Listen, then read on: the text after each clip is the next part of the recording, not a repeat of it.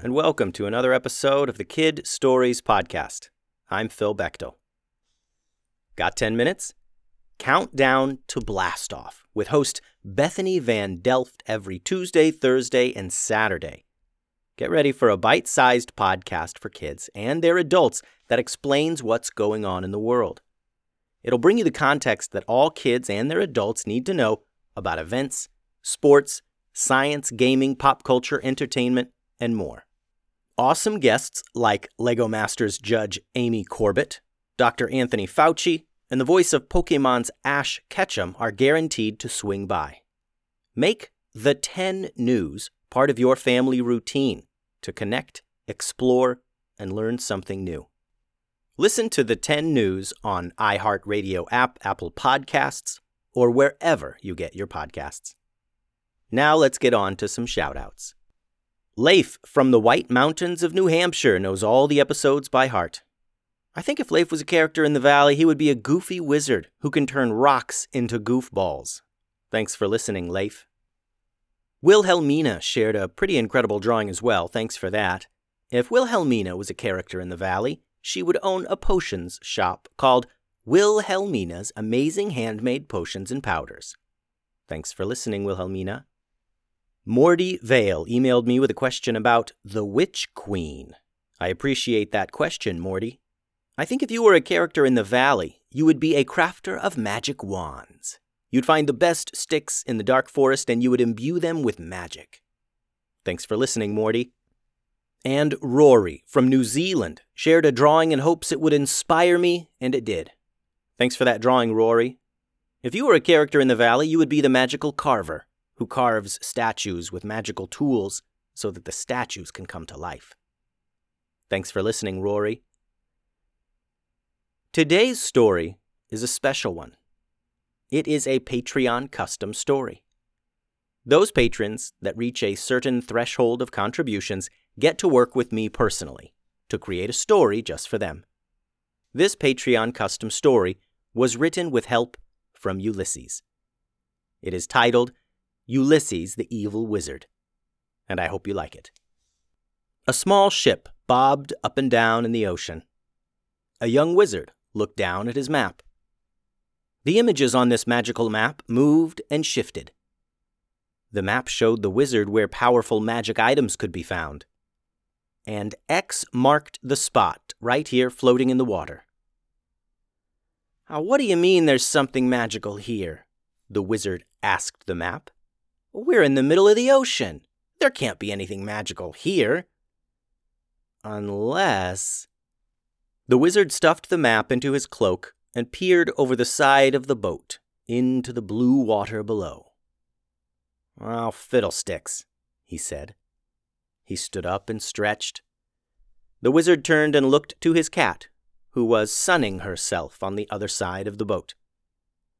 Well, Sunday, it looks like we're going to need to do some diving, said the wizard.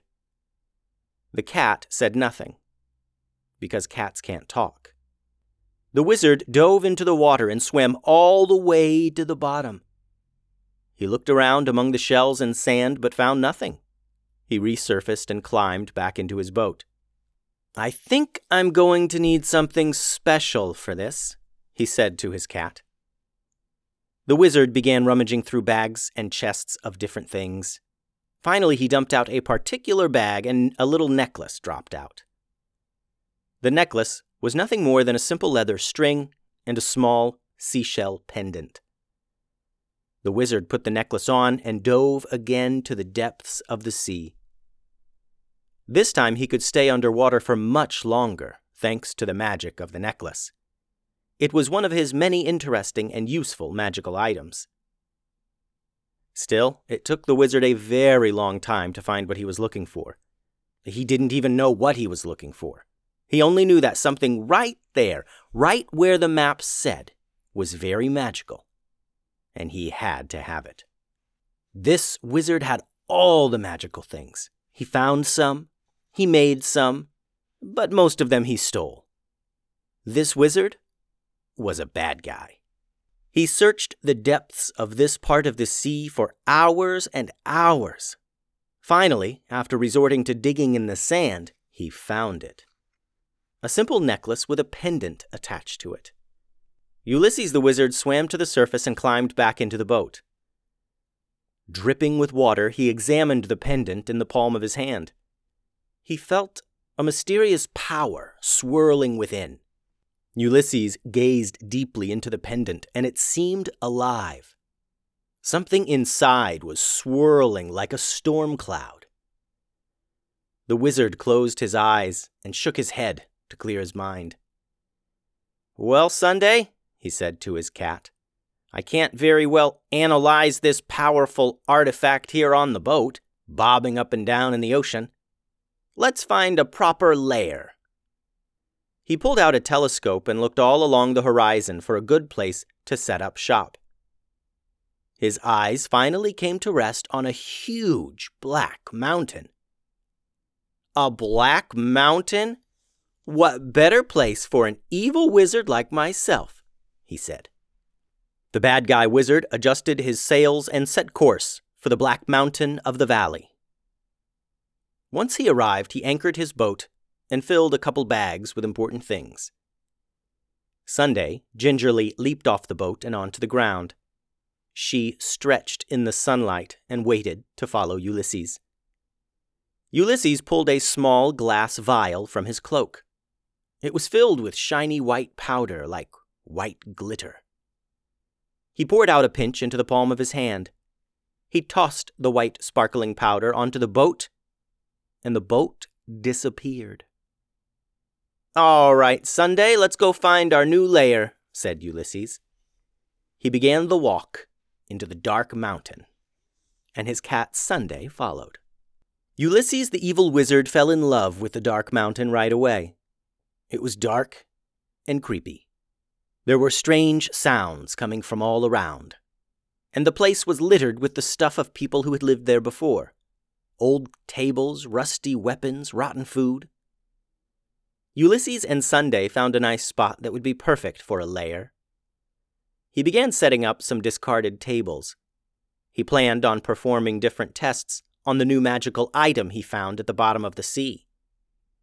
In a few hours, he turned a dark, creepy cave into a dark, creepy laboratory. Ulysses knew his new pendant was very powerful, but that was all he knew about it. He placed the pendant on the table and began running experiments on it. Special powders, magic mirrors, scales, solutions of strange liquids, and many other sciency things littered the tabletop. Ulysses ran countless tests on this magical pendant. After much testing, he discovered a few things. One, this was perhaps the most powerful magical item he ever owned. Two, the magic seemed to come from an actual person or creature that was trapped in this pendant. And three, Ulysses was definitely going to try and access the power locked within this artifact. The evil wizard was interrupted by Sunday hissing from across the room. Ulysses jerked his head in the direction of the sound. Sunday, What's going on over there? Before Ulysses walked over to check it out, he heard a scraping sound, like someone was dragging something across the stone cave floor. He reached out, clutched his magical staff, and waited for whatever it was to come into view.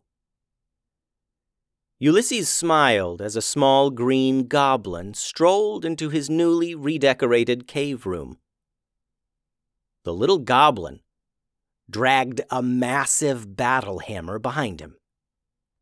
As this little goblin strolled into the room, he stopped to where Sunday was perched. She was no longer hissing.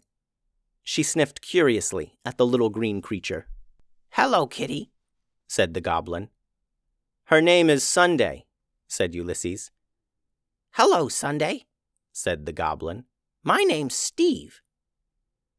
And I'm Ulysses, Welcome to my lair, said the evil wizard.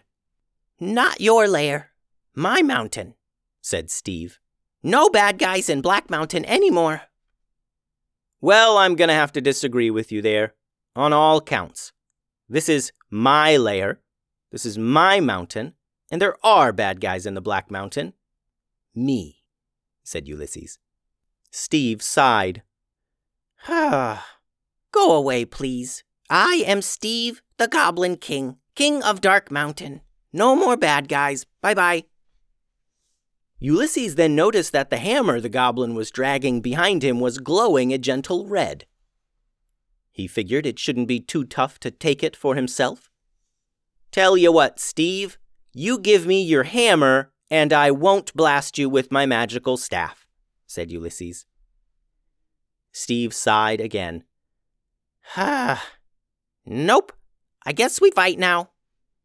Ulysses swung his staff in front of him and sent a blue blast of magic towards Steve. Steve reacted quickly. In the blink of an eye, he swung his impossibly huge hammer. It intercepted the blue blast, knocking it out of the air, and it ricocheted harmlessly into the wall of the cave. Steve's eyes glowed red. Ulysses was surprised. He did not expect this little goblin to be a threat. He leaped at the little green menace and swung his staff down upon him. Again, Steve the Goblin King met the attack. The giant battle hammer clashed with the magical staff in an explosion that rocked the caves. The staff flew from Ulysses' hands, and he stood unarmed before the little battle hungry goblin.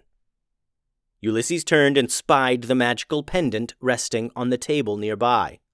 He figured now was as good a time as any to test its power. Ulysses leaped backward, snatching the necklace and pendant off the table. He put it on as Steve smashed the tables with his hammer. Ulysses opened himself up to the power of the pendant, letting it flow through his body. He gasped at the intense surge of magic within himself. Steve noticed this change. He squinted and soon saw the pendant hanging from Ulysses' neck. Oh no, said Steve. Oh, you did a wrong thing. If this much power is wrong, then I don't want to be right, replied Ulysses. His eyes glowed black, and the room they were in became darker. Steve rushed Ulysses in a fury of rage and power, but was stopped in mid leap. With a flick of his wrist, Ulysses knocked Steve into the cave wall. The magical hammer of the Goblin King clanged to the floor.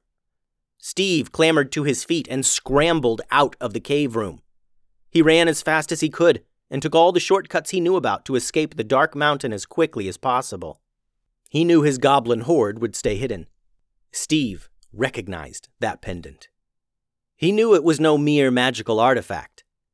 It was the famous Oracle Stone, and trapped within was the Witch Queen of near limitless power. He ran and ran as fast as his little green legs could carry him to get help from the ninjas of Valleytown. The end. And now for some awesome shoutouts. Miles from Sackville drew an awesome tree beast.